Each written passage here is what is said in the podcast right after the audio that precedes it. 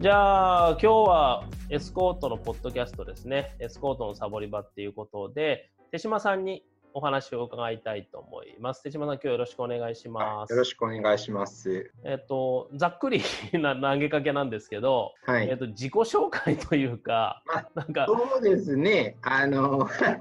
大阪で特許事務所をやってまして、まあ、手島と言います。まあ、会った人は結構多いかなと思いますけど、会ってない人はまあ誰やねんって感じも すると思います。まあ弁理士ってちょっとそれ税理士さんとか弁護士さんイメージつきやすいんだけども、まあ、特許とか商標とかをあの特許庁に出して、まあその知的財産を保護したりとか、まあ、そのアドバイスする仕事をしています。それは今はもうお一人でされてるんですそうなんですよ。よ。独立した時は完全に1人だったんですけど、そのうち1人が2人になりで、あっという間に弁理士7名で、事務所は15人ぐらいになったんですけども、でまあ、リーマンショックを機にあの方向転換をして、また1人になってっていうことで、今1人と、まあ、週2日あの、事務の人が来てくれるっていう事務所スタイルをやってます。うん誰だったか、でも何人の方から、うんと手島さんのセミナーは燃えるという、え燃えるというのは 炎上するみたいな話をこうそれが最初の印象というか、最初に入った情報だった気がしますね。あ今でも録音禁止にしてますんでね、もうちょっと絶対外で出せれないことを言いまくってるんで。うん。そうそう。だからそれはでも実際最初にそう聞いていてでもその後にいろんな場面でこう手島さんのお話を伺う機会があったわけなんですけどいまだにね別になんだろう特別厳しいなとかこうすごいすごいこと言うなとかっていう まあすごいことっていうのは要は何でしょうね。口が悪いなとかそういう話じゃなくって別に何でしょうね。そんなに怒るようなとかこううん。炎上するような印象は僕いまだにないんですけどね。あ、それは、あの、そう受け取っていただいてよかった それでもう、もともとの印象が資本主義の人っていう情報もい事前に入ってたんですよね。あそれはそう思っていただけると、なんか逆に嬉しいですね。ううんん、で今日はですね資本主義の話なのかそれとももうあの西田さんのコンテンツの中でもかなり上位の戦略っていうふうに位置づけられてる、ダイヤモンドマトリックスですねそうですね。そこれがの辺について、うんうん少しお話を伺えればなと思っていわてかりました。みんなね、なんかちょっとダイヤモンドマトリックスって、まあ、きタイトルは聞いたことあるけど、まあ、1回は動画か DVD で、あ、DVD っていうか、オンラインで見たけどぐらいな感じの人が僕僕の会った人ではおあの西田さんコミュニティの中で多かったような気がして、なんかやっぱり聞いてるとですねこう背筋が伸びる感じがあるんですよね、うんああいう話って。そうです。今の全然小手先の話じゃないじゃないですか。うんうん。こうそれを聞きました。じゃあ LP 作ろうって話じゃないし。まああのセールスレターどうのこうのじゃないし、あじゃあこうやって集客しようとかこんなメルマガで、まあ、フロントを出そうかとか全くほぼ全く関係ないうん。話でね、うん。ただすごい、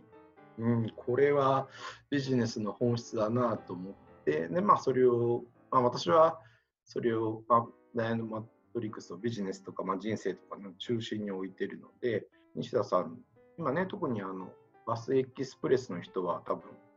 会員になれば見れると思うので、まあ、すごく YouTube のだけじゃなくてね見ていただけたらと思いますし、うん。うん、そう。でまあ一方でそれ見たとしてもああ分かりましたっていう話でもないし、そうですね。うん。こう分かりにくい分かりにくいというかこう実生活には落とし込むにはやっぱりこう、慣れだったりとかかなりの意識が必要だなっていうのは感じていて、そうですね。うん。手島さんがダイヤモンドマトリックスに出会ったのが2000まあ、2000年、どうですか、12年ぐらいに西田さんがこれ究極のあれだみたいな感じで、これはまあビジネスのすべてを語ってるような感じでセールレッスンがあって、多分あのランディングページも大して読まずに、まあ、パッて買ったと思うんですけど、その時に、うわ、これはすごいと思って、これでビジネス戦略を僕はやっていこうと思って、それ以来はまあずっとその戦略を取ってるかな。2012年にダイヤモンドマトリックスっていうのに出会った時の状況っていうのはどんな状況だったんですか？そうですね。えーと、僕、事務所独立したのは2003年だったんですけど、でまあ、ずっと人も増えて、業績も良くなって、お客さんも来てってなんですけども、リーマンショックがあって、2000その時のリーマンショックは実は乗り越えたんですけど、2009年ぐらいから急に業績が悪くなって、でまあ、結局はまた1人で始めたんですけども、それでも悶々としてるって言いますか、今まではすごくいいサービスを提供して、専門的知識を出して、役に立ってっていうのやってるのやればやるほどもうすごくしんどくなって、まあ、周りの人には塩水を飲むようにってこう喉乾いてるから海水飲んで 本当喉乾いててすごい悪化半端なくてでもやもやしてる時に最高仕事術不正仕事術であこれでなんかちょっとふっとテクニック的にあこうやってオペレーションを回せばいいんだってほっと一息ついたんですけどもただ根源的なビジネスとは何かどどっちに向けばいいのかっていうのは全く分からなかった中そのダイヤモンドマトリックスを買ってみたらまあ見た人は分かると思うんですけどもいいことをお客さんに役に立つことを提供して喜ぶことを提供してもお金は儲かりませんよっていうのがバシッって言われててそんなの、もちろん聞いたこともないし、まあ、どの成功本どの本どの素晴らしい本どの入門書を見てもお客さんの役に立ったら儲かるとしか書いてないしでそれは程度が低いから儲からないんだもっと突き詰めたら必ず儲かるからって書いててずっとやってたのにそのダイヤモンドマトリックスを見るともう儲かりませんよってバシッと言ってていやもガタガタガタそのワイシャツのボタンの一番上を書き間違えてたからもう絶対ダメだったんだと思ってあとはもうその修正修正修正これだけ聞くと、私お客さんに、なんて言いますかね、サービスとか良さを提供してないように聞こえるかもしれないですけど、そうじゃなくて、思想として間違ってたっていうのに気づいたら、すごく、うん、やりやすくなったう、うん、あれはだからね、やっぱりお客さんに喜んでもらうことが一番だ。で、うん、そのうちこう、巡り巡って帰ってくるっていうのはね、うん、もうそこら中で聞くというか、はい、だからそれで実際そう言ってる人はなんかうまくいってるっぽい人も多いし。多いし。うん、うんでまあ、勉強会とか、あとはサークルとかコミュニティに入っても、どこに入っても、まずお客さんのために、儲かる、儲からないは関係なく、先に尽くしましょう。まあ、一番提供した人が一番恩恵を受けるみたいなの、まあまあど、どの団体に行っても必ず受けるので、うん、あ、そうなんだと思ってたんだけども、それは全然違いますよって、まあ、本当に殴られたような。そうだったのかそれ違うことやってたら当然違う結果になってたなと思って。耳障りがすごくいいですもんね。ギブアンドギブアンドギブアンドギブで最後にたくさんもう帰ってくるよみたいななると報われてない自分を肯定できるっていうのもあるとは思うし、はい。はい、でそういう状態でダイヤモンドマトリックスに出会ってで、うん、状況ってもうそれこそ聞いてすぐ「はい分かりました」っていうのじゃないよっていうのはさっき言ってるような話だと思うんですけどそこはでもどんなふうにこう活用するのかとか、どういうふうに変わっていったかっていうのをまたお少し聞かせてほしいですそうですね、えー、ダイヤモンドマトリックス、まあ、あの、なんて言いますか、勉強と思って聞いてる人は、ふんふんふんって教科書的っていうか、あと逆になんて言うんですか、おみくじ、お守り的に思ってる人いるかもしれないですけど、実際実践すると結構いいことを言ってて、まあ、ニサさんの中でもよく出てくるアットマークっていうか、1人当たりあらりがどこにいるかによって戦略が違うって言われて、あそうなんだと。僕は今ここにいるから、こんなことしても全然ダメで、今はこれをしなくちゃいけないっていうのが分かるとともに、こっちに来たら今度、こういう戦略で、こっちに来たらこういう戦略っていうのを書いてたので、そりゃ立つ位置によって戦略って全然違うのに、今までなんかざく例えば働けば儲かるとか逆に労働時間を減らさないとダメとかなんかこう実務ばっかりやってても戦略やんないとダメとか逆に今度はなんか営業しなければ必ずダメとか認なんか見つけてもらわない限り売れない。でその反対に商品力があればそんなダメなものをいっぱい宣伝してもダメな評判が広まるだけだからまずは商品力だとかいろんなのが入ってくるんですけど自分の中では当然一時期には1個のことしかできないので、ちょっと進んではもやもやってするのが、まあ、そのダイヤモンドマトリックスでこうステージって言いますか、あの自分がどこにいるかによってこの戦略がすごく効くっていうのが分かったので、もう迷いなくできたのがだいぶ大きかったかな。失敗してもそれは失敗なんですよね。なんか100個のうちの2、3個の失敗なんだけども、失敗しても続けることができるんですけど、大きい流れ、地図がなければ、失敗したら嫌になってすぐ退散してしまって、また同じことやっちゃうので、それがだいぶ大きかったな。うんとその中でこう具体的にこういうとこ変えてみたっていうのって何かありますか？そうですね。私たちやっぱりこう侍業とか先生業とか専門家業なのでお客さんに間違ってるところを教える正しいところを教える専門知識を教えるでそれが役に立つと思ってたんですけどそれはもうダイヤモンドマトリックスでは完全な間違いで自分のアットマークが低いもしくは収益がないゾーンにいるときにはとにかくお客さんの話を全部聞くと。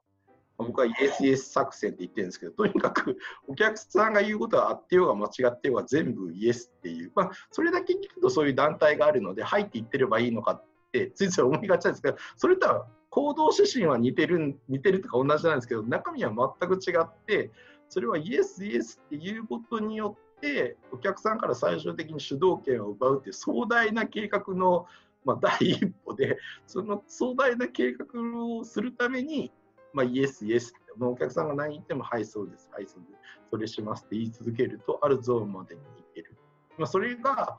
もうはっきり示されてるので、まあ、もうただそれだけやってたら、まあ、気づいたら、なんか、わけも分かんないとこに行ってしまったで、今、全く営業もしてませんし、なんか謎の位置にいるっていう、それはすごくやりやすいし、まあ、それ僕、他の人にも教えてるんですけども、それやってくれる人やってくれた人はもう僕が見てないところでも業績上げてるので、まあ、それはすごく誰にでも応用できるっていうのは数少ない手法なんだけどそれにはもう練りに練った壮大な計画を全部知ってからじゃないとさすがにこう迷ったりとかこれでいいのかとか、まあ、当然失敗も数多くあるので途中でやめたりしちゃうので皆さんもあのダイヤモンドマトリックスを聞いてイエスイエス作戦をちょっとやってみられたらいいとは思いますけど。うん、それまではビフォーダイヤモンドマトリックスだったらできませんとかそれはうちのじゃないんでって言ってたようなことがアフターだとイエスっていうふうに変えてったのがあるっていう、はい、そうですね。お客さんがお客さんは素人なので当たり前なんですけど間違ったこと言うわけですね。あの手島先生こうこうこうしたいんですけどって、まあ、当然言うんですけどそれはお客さんはプロじゃないので、間違ったことを言うので、あそれは間違ってますとか、こうした方がいいです。それがまあもちろんお客さんの間違いを正して、正しい知識、正しい方向を進めるのが僕の仕事と思ってたんですけど、それはダイヤモンドマトリックスには完全な間違いで、お客さんがこうしたいんですって言ったら、はいって言ってそれをする。ああ、そこまでか。っていうのは今聞いて、あそうなんだって思っちゃいました。チョコレートが欲しいっってお客さんが言ってるのについついマシュマロがいいですよとか皿洗ってくださいって言われてるのにいや後でいいですか？なぜならばこここうでっていうのをついついしがちなんですけどもお客さんが望んでることをまず叶える。まそれにはただイエスって言えばいいですよなんかついついこちらはプロなんでこうやってこうやってこっちの方がいいですよって提案しがちなんですけどお客さんがチョコレート買ってくださいって言ったら、チョコレートを買えばいいんだけども、あそうじゃなくて、夕方にあれのためにスーパー行くので、夕方まで待っていいですか？みたいなことを言いがちなんだけども、まあ、それはもうすぐコンビニに行く。そうか、だからこうイエスのこうレベルが違うというか、はい、でも本当にイエスマンの、だからそれがさっき表現してたような、広大なっていうのが裏にあるタイプ。はい。なるほどね。それは確かにこう、すぐ、なんでしょうね。うん、そこはなんか誤解も招きそうだし、ここだけ切り取ると本当にね、うん、危ないなと思いつつ、あと危ないんですけども、うん、だからお客さんが望んでることは何かっていうのは、まあ、当然マーケティングでもセールスでもものすごい難しい問題で、望んでることを、まあ、当然見つけるためにランディングページを何個も作り変えたりとか、まあ、ペルソナをやったりとか、あとアンケートをしたりとか、いろいろやるんですけども、まあ、残念ながら他人の心でもあるし、まあ、難しいんですけども、お客さんが言ってることにイエスっていうのは外れないんですよ。チョコレート買ってください。チョコレート欲しいですって言ってる時にチョコレートを渡すのはものすごい簡単なんですけども、え、なんでそんなことを誰もやらないのってついつい思うんですけども、やっぱり皆さんプロなので、いい商品、いいサービスを作って、なんとかお客さんの成果出したいと思って届けたいってなると、お客さんの言うことを素直に聞く人っていうのは多分100人中2、3人ぐらいしかいないと思うんですよ。うん、なんならこう、だって、いや、プロとしてはそっちじゃないよっていうのがあるんだとすると、ますますですよね。はい。まあ、特に小さんの場合は、ちょっと通訳でやりたいんですけども、まあ、英語じゃなくて中国語で、私は英語と中国語ができるので、ちょっと通訳やりたいんですって言ったら、小さんはそんなに甘いもんじゃないですよと、まずこうメルマガ出して、お客さんとつなぎ取って、で翻訳会社、通訳会社は1個、2個だけじゃなくて、やっぱりこう20個あるんだったら、20個全部当たって、で自分の好き嫌い言わずに、まずは最初の1件取ってください。だからそのためにまずメルマガ始めましょうかってついつい言っちゃうんですけど、お客さんはそんなこと望んで全くない。あ、分かりました。じゃあやりましょうかって言ったら、シンさんはなんて素晴らしいコーディネーターなんだってなるんですけども、なんかメルマガ勧められちゃったよ。ダメなコーディネーターだなって。これ、この差は大きいですよね。うん、だからこのイエスイエス作戦は、まあ、プロとしては実はこう見えないフィルタリングがいっぱいあるので、お客さんの言ってることをはいって言ってます。あの興味が湧くのが、でもチョコレートください、チョコレート食べながらがいいです。ってチョコを渡すじゃないです。か。でも、はい、はチョコじゃないんだけどなっていうところがある中で、はい、チョコを渡していった結果どうなるのかなってまた思うんですけど、その先っていうのはどういうふうになるんですか？あその先は、まずその人は最初はお客さんなので、こちらは新参者なので、まあ、5番目か4番目なんですよね。まあ、たまたま近くにいたからチョコ買ってきてって言われてるんだけども、で、それが2週間も続くと、こいつ、いつ行っても、キャンディーって言えばキャンディー、チョコって言えばチョコ、ポテトチップスではポテトチップス、買ってくれるやつってなると、どんどんどんどん脳内順位が上がっていくんですよね。ああ、なるほど。で脳内順位は1番にはなれないんですけど2番まで来たら結構1番の人は売れっ子なので時々予約が入らない時があるんですけどそうすると当然2番の確率が増えるのであこいつ何言っても聞いてくれるよってなるとある日突然1番と同率になるとこまでいけるのでそこまでいったらまあ1番同率で仕事もしてもいいですしそこから主導権を取ってプロとしてのアドバイスを、まあ、何しろ1番と今同率1位なので、まあ、チョコレートもいいんですけども、チョコレートも買ってきますけども、マシュマロもどうですかって言ったら、この人ものすごい詳しいなって、初めてそこでお客さんの、何て言いますか、欲求が満たされて、最初チョコ買ってこいって言ってるのに、マシュマロどうですかって言われると、もうどんどん順位が下がっていく。まずは同率1位になるまではひたすらイエスを言い続ける。なるほど。だからもう、なんていうかな、こう、聞く耳をまずこちらにつけさせるところまでは、みたいな感じですかね。はい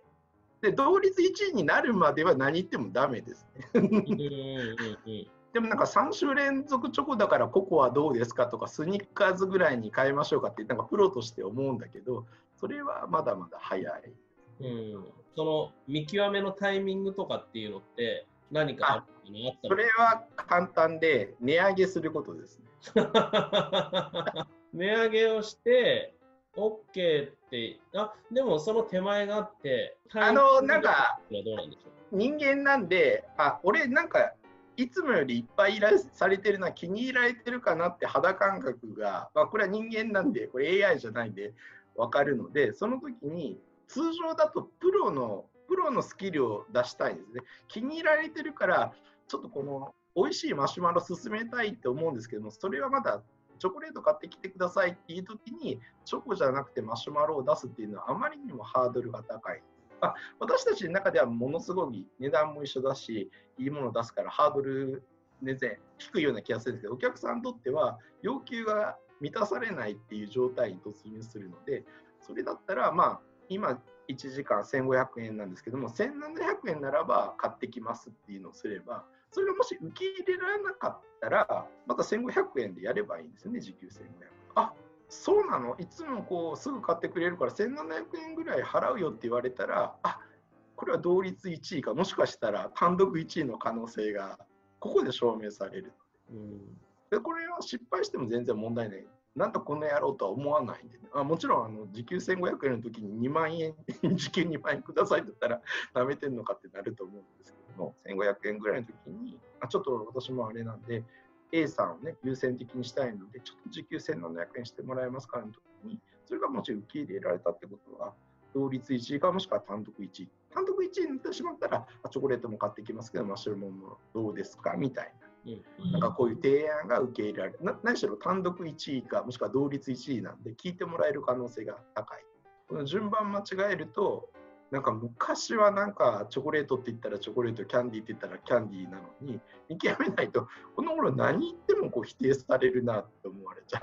見極めが大事です。確かに手島さんとお話をしてると、こうすぐ、すぐという言い方はちょっとあれなんですけど、値上げをこう、そそのかされるじゃないですか。うん、これ僕の話じゃなくて、他にもそういう人たくさんいるし、はいはい、もう上げちゃえばいいんですよ、つって。はいはいで、この間もね、こう、じゃあ手島さんに言われて思い切って、あの、価格上げて提示して、はいっちゃいました、みたいな方もいらして、それは何かを見て言っているのか、それとも、とりあえず値上げしちゃえみたいなことを言ってるのかってどうなんですかね。あ見て言ってるのは確実ですけども、まあ、ただ、それはちょっと言語化しにくいので、こう皆さんは見てると、ちょっと値段が低いので、サービスの内容をアップしようと思いますっていう発言が、直接的、間接的に節々に出る出てる。はい、で、まあ、それ聞いててもいいんですけども、ちょっと待てと。値上げしろと。別に値上げして断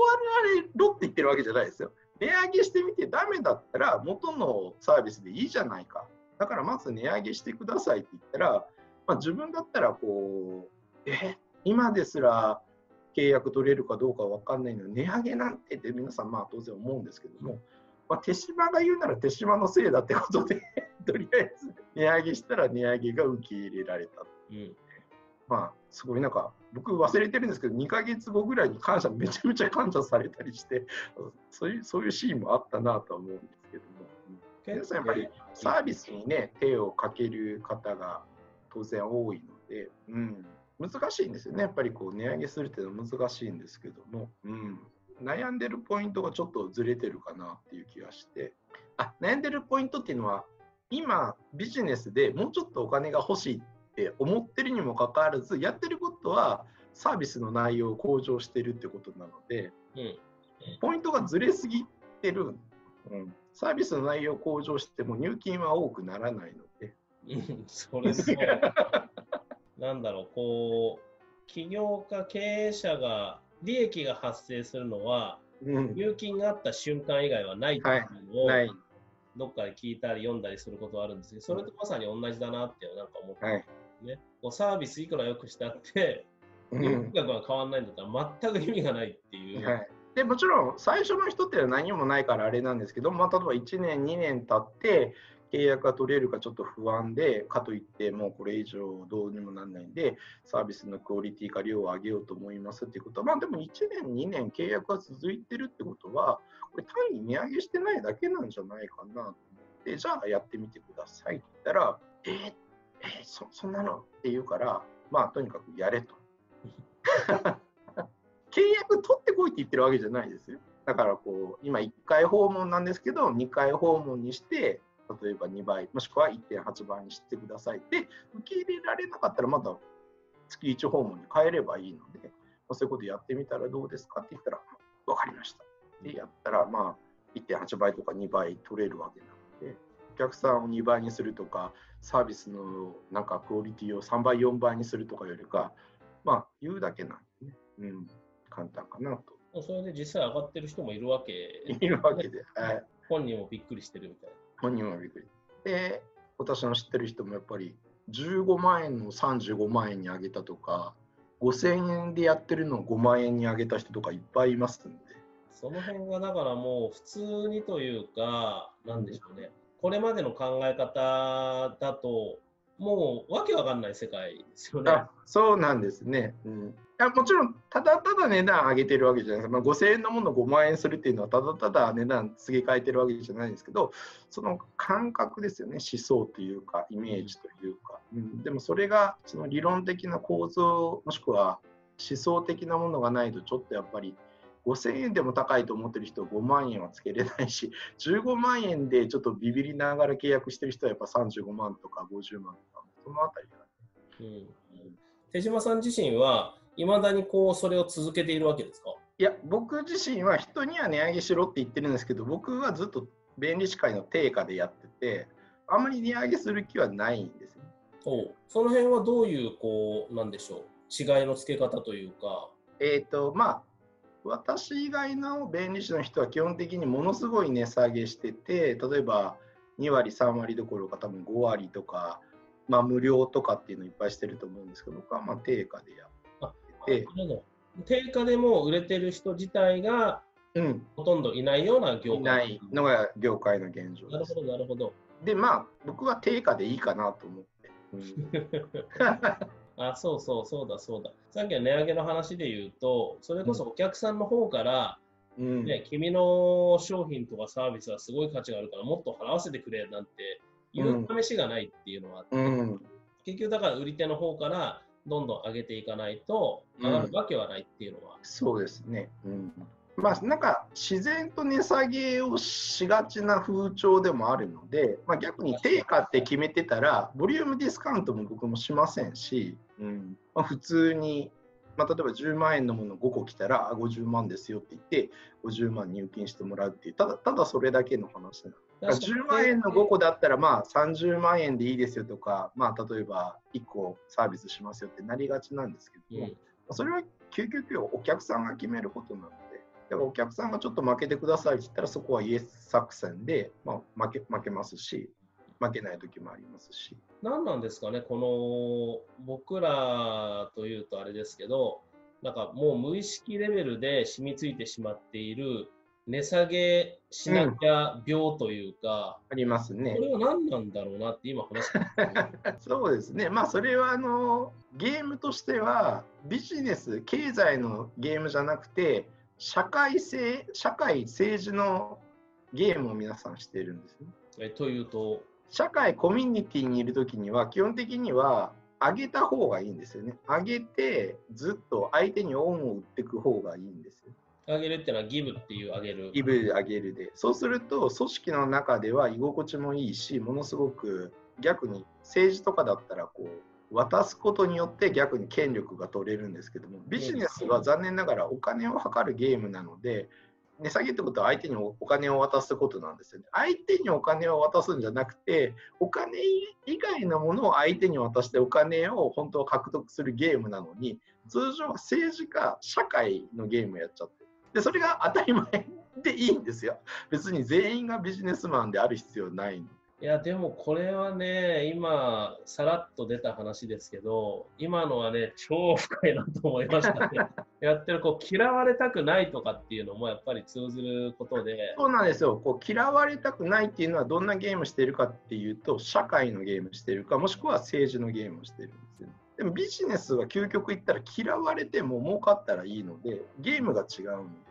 嫌われない方がいいですよ。いいんだけども、違うゲームやっちゃってるんだ。嫌われない中でお金を渡して、俺貧乏だって言ったら、それ願いが叶ってるわけなので、いいんじゃない？なるほど。それはすごい深いなと思うんだけど、この、なんだろう、この感覚がみんなに伝わるのかどうかはわからないなと思いながら。あの伝わらない。だから僕の講座を受けてくださいとは言ってるか、もしくは僕の、まあまあ、こうされたわけじゃないですけど、これは難しいですね。ちょっと時間かかりますね。あの、かなり非日常なんで、みんなが思ってる非日常って、ビジネスっぽいことの非日常、なんか、なんか、尖ってるっていうか、K、KPF かなんか。あのみんながやってるのは常識の中の尖ってるなの。そもそもみんながやってるのはサークルかボランティアの中で儲けようとしてるのでそもそも儲けちゃいけない世界でやってる。あと選挙で儲けようとか思ったらダメな。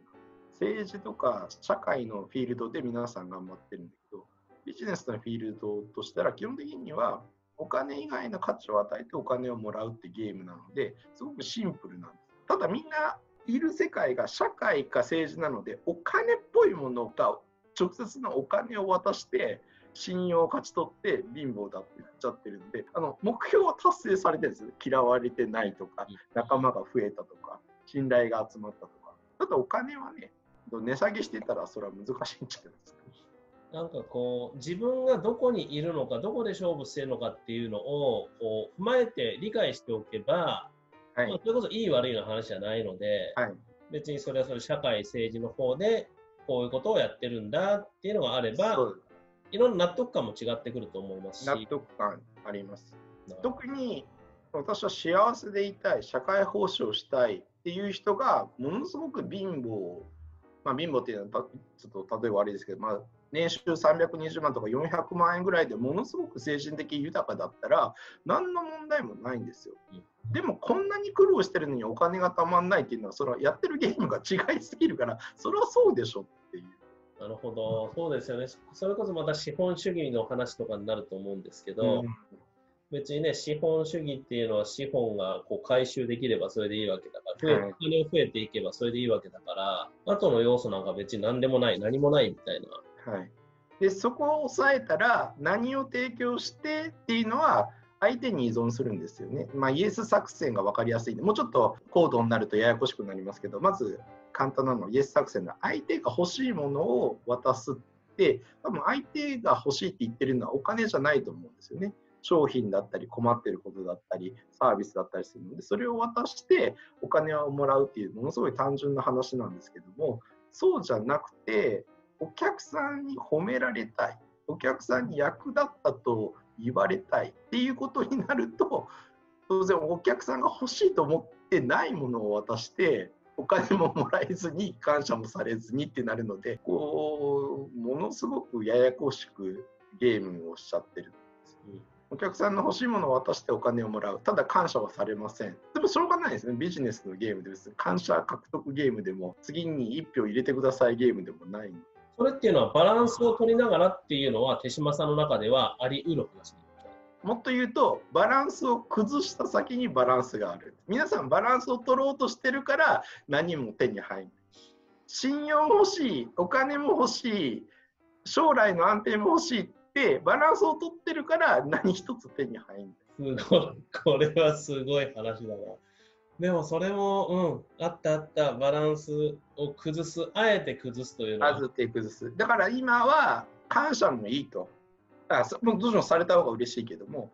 お客さんに最高にいいものを提供したいんだけども、それも抑えると。お客さんが欲しいものを提供して、お客さんからお金をもらう。お金って、まあ、なんていうか、感謝の形を変えたようなものと思っていいと思うんですけど、本当は C さんに救ってもらって今があるんですよとか言ってほしいんだけどもう全然そんなのはもう全部バランス超崩して2割ぐらい言ってくれたら2割感謝5割お金あとは継続でもうそれで僕は満足なんだけどを全部外してもうまずはお客さんの言ってることに応えてお金をもらうなんかめちゃめちゃバランス崩してるんですよ。うん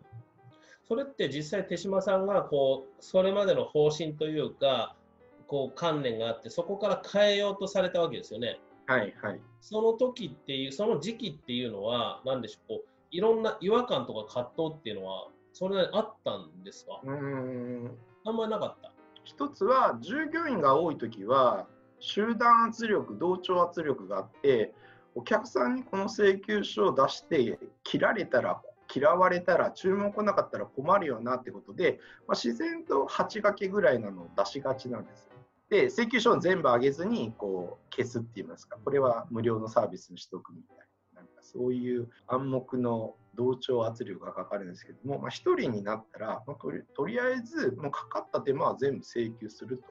であとはお客さんが決めるっていうスタイルに変えた。結構あっさりといきました？じゃあこうするっつって。えー、でもどうなのかなっていうのは。まあ、分からないんでね、請求書をかかった手間を全部請求して、では分からないので、まあ、ただやるっていう感じです。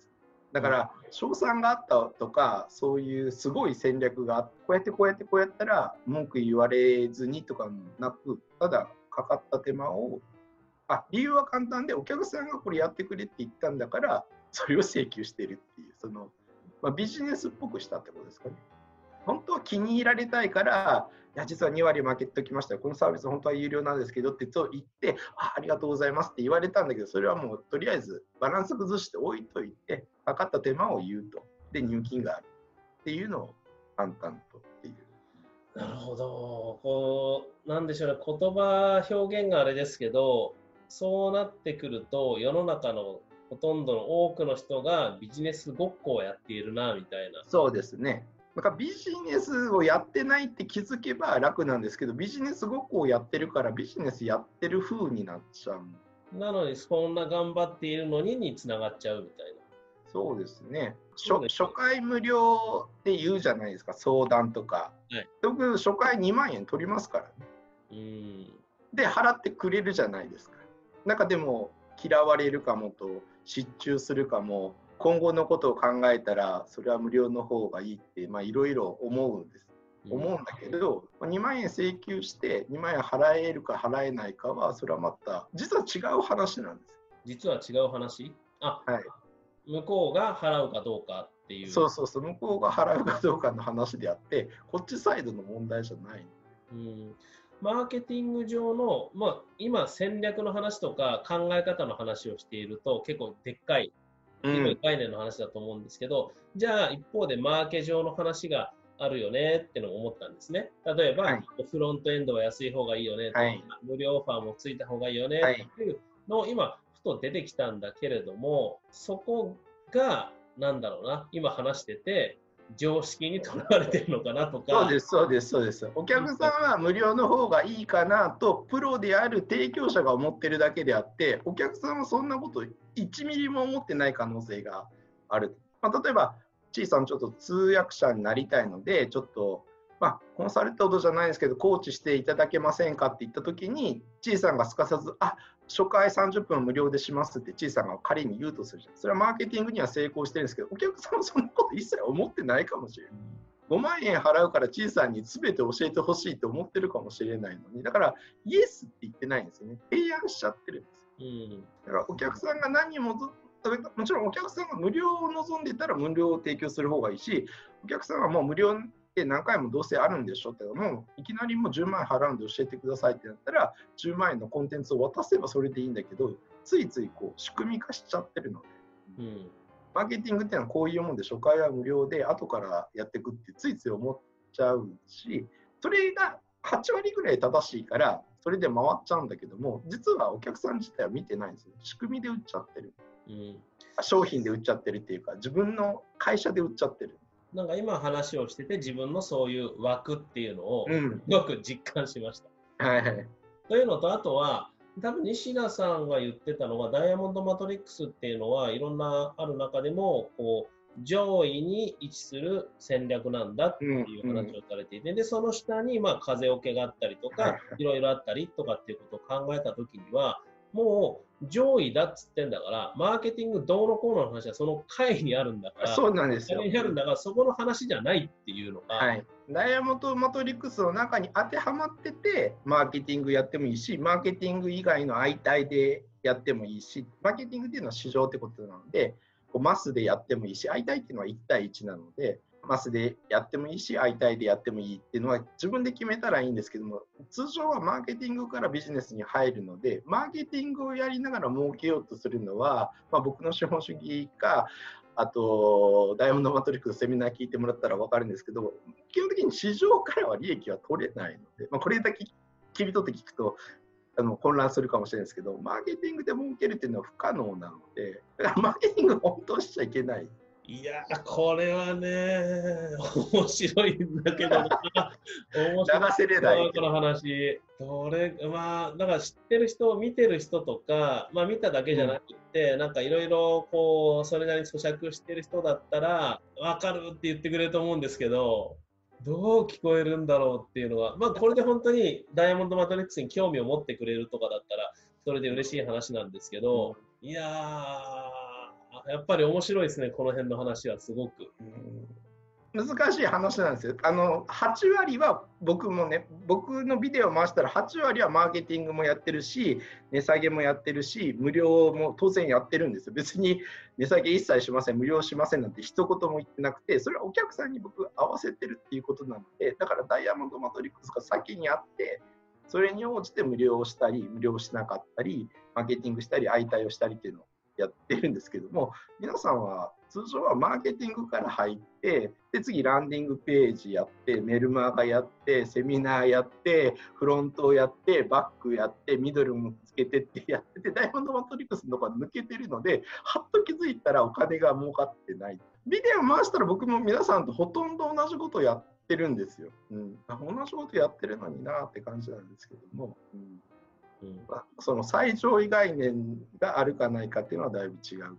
うん。これね、今話をしてると、やっぱりこうダイヤモンドマトリックスを取り扱うような、なんだろう、勉強会なのか、でも、つどつどこう思い出さないと、うん、すぐマーケティングに引っ張られちゃうなっていうのは、引っ張られます。はい、すごく。なので、まあ、私の知ってる人は、私がダイヤモンドマトリックスしゃべるって時は、大阪でも広島でもまあ、東京は来なかったけど仙台でもだから忘れちゃうので、まあ、当然自分でも勉強するんだけれどもなんかわざわざこう復活させるために、まあ、お金と時間かかってわざわざ聞きに来られるそうなので、うん、僕何度も喋ってるんですけどと思うんですけどいやちゃんともう一回聞きたいですってことで来られる、まあ、聞くだけの価値があるって言ってもらえるとね、そうすると嬉しい話で。わ、うん、かりますわかります。うん、これ聞いて、ダイヤモンドマトリックスに興味を持ってくれるかどうかは分かんないっちゃ分かんないんですけど、でも、分かんまあ、分かんなくていいんちゃいますかね。うん、分かるし、そうですね、本当にこれに関しては、やっぱり一回ちょっと聞いてもらうなり、見てもらうなりして、うん、で、ね、本当に今日のなんかいろんなところ、ちらほら出てくる表現とかが、ああのコンテンツは西田さんのと同じなので僕のフレーズを耳に入れながらダイヤモンドマトリックスを見たらあれ？こことここ実は似てんじゃないかと思うとやっぱりこうコンテンツって西田さんのコンテンツものすごくよくできてるんであ分かった分かった分かった分かったってなるんですけども今日僕が言ったなんか例えばマーケティングは絶対儲かんないなんてちょっと非常識なことを聞きながらダイヤモンドマトリックスを流してみたらあれ？なんかちょっと分かんないんだけど、こういうことかなってこうと止まるって言いますか、脳に傷がつくっていうか、なんかイエス・イエス作戦みたいな謎のなんか、スパイのなんか秘密のなんか 行動ネームみたいなの言ってるけど、このことかなと思って聞くと、そこだけがちょっとあの自分事として聞けるかもしれないんで、そういう風な感じでダイヤモンドモトリックスね、まあ、コンテンツ自体はものすごくいいコンテンツなので、まあ、何回も聞かれてると思うんですけど、何回も聞くのも当然意味あるんですけど、こういうなんかキーフレーズとか、非常識なことを頭に入れながら聞いたら、すごく、うん、なんかこう、生き生きとするんじゃないかなという、うん、気もします。もう今日お話しさせてもらって、あの改めてというか、最近見てなかったんですよ。はい、月に1回なのか、2週に1回なのかなんですけど、でも、ルーチに入れようと思いました。それはよかった。これは大事だわと改めてすごい実感しましたね。うん、うん、まあその通りやったらちょろいですけどね。あと2000万をサクッと。そしたらもうダイヤモンドマトリックス、本当にこう僕も改めてっていうのはすごいこう実感ができたんで、うんうん、また本当に聞いていきたいと思います。これね、でも自分でも何かの形でやっぱり伝えていきたいなってなんか思いました、うん、思っちゃいました。そうですね。小さなお客さんとかセミナー集まってる人に、まあ、無料でもいいんですけど、例えば映画代ぐらいですね、2500円とか1800円とか、例えば2000円であのドーナツ付きとかね、そういうのでも全然いいので、お金を取って喋ったらまたちょっと違う感じがくると思う。うん